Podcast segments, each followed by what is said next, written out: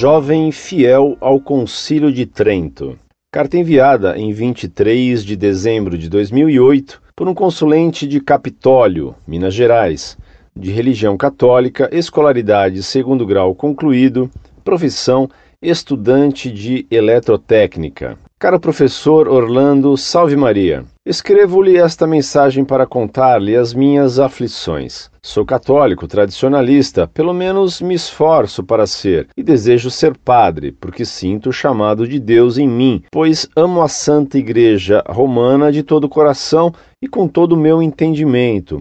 Mas a verdadeira Igreja Católica, não a Igreja criada pelo Concílio Vaticano II. Tomei essa convicção a partir do estudo da doutrina e da história da Santa Madre Igreja. Pesquisando, pude, graças a Deus, descobrir as verdades que os modernistas procuram esconder. E não consigo entender como puderam fazer tudo isso com a Igreja de Cristo. Como já disse, desejo ardentemente ser padre, mas no apostolado tradicional, celebrar apenas a Santa Missa de São Pio V.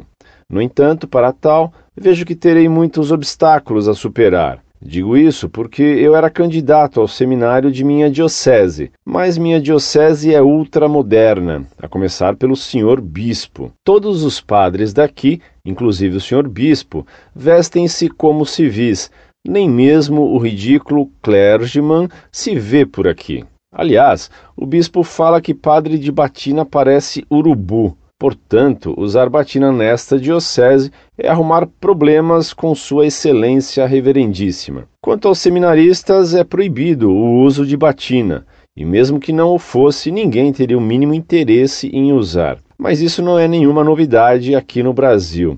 Todas as práticas religiosas se resumem a palavras vãs, cheias de sentimentalismo. Quando não é pura teologia da libertação, é renovação carismática. Isso para mim não tem nada a ver com o catolicismo romano. A missa nova é cada vez mais modernizada, virou um show de entretenimento. Por causa disso, fui dispensado do seminário, porque não me calei diante dos erros. Não suportei ficar calado e consentir com toda essa apostasia. E numa incrível hipocrisia, inventaram várias desculpas para não me deixarem entrar no seminário. Mas a real não falaram de frente, é porque sou contra o Vaticano II. O bispo, quando vai criticar algum ponto negativo da Igreja, sempre faz menção ao santo e infalível Concílio de Trento, sendo que as determinações deste concílio são o único meio de salvar a cristandade que está desmoronando. Peço sua ajuda, professor Orlando. O que devo fazer? Já pensei em entrar em contato com a Fraternidade Sacerdotal São Pio X. Será que é o melhor para mim? O padre de minha paróquia diz que sou um fanático. Estou totalmente errado.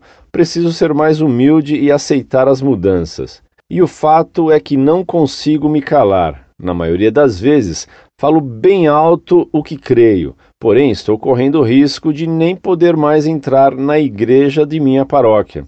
Em toda a diocese está começando a correr minha fama de conservador, e é bem capaz do senhor bispo me dar uma nova advertência.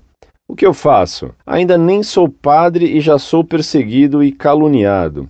Sei que o senhor é muito ocupado, mas gostaria de ter um contato periódico com o senhor. São seus escritos em defesa da fé que me impedem de cair no erro.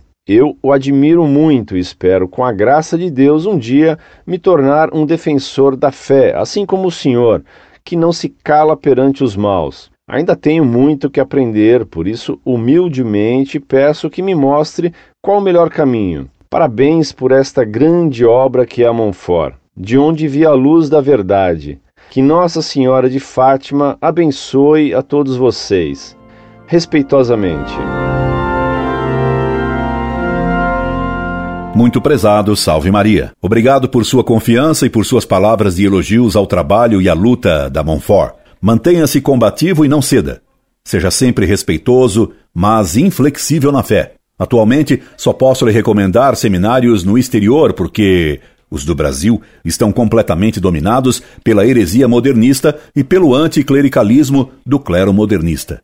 Por exemplo, um bispo que debocha da batina é de fato tão anticlerical como eram os maçons que proibiam a batina nos séculos 19 e 20. Os maçons proibiam a batina. Hoje, os bispos modernistas fazem piada dela e perseguem quem a usa. O melhor para você seria aprender francês e escrever ao padre Felipe Laguerre pedindo para ir ao seminário do Instituto do Bom Pastor em Courtelin, na França. Outra possibilidade seria ir para a Fraternidade São Pedro. Escreva-me quando precisar. Que Nossa Senhora guarde sua vocação e lute varonilmente. Incorde Jesus Semper, Orlando Fedeli.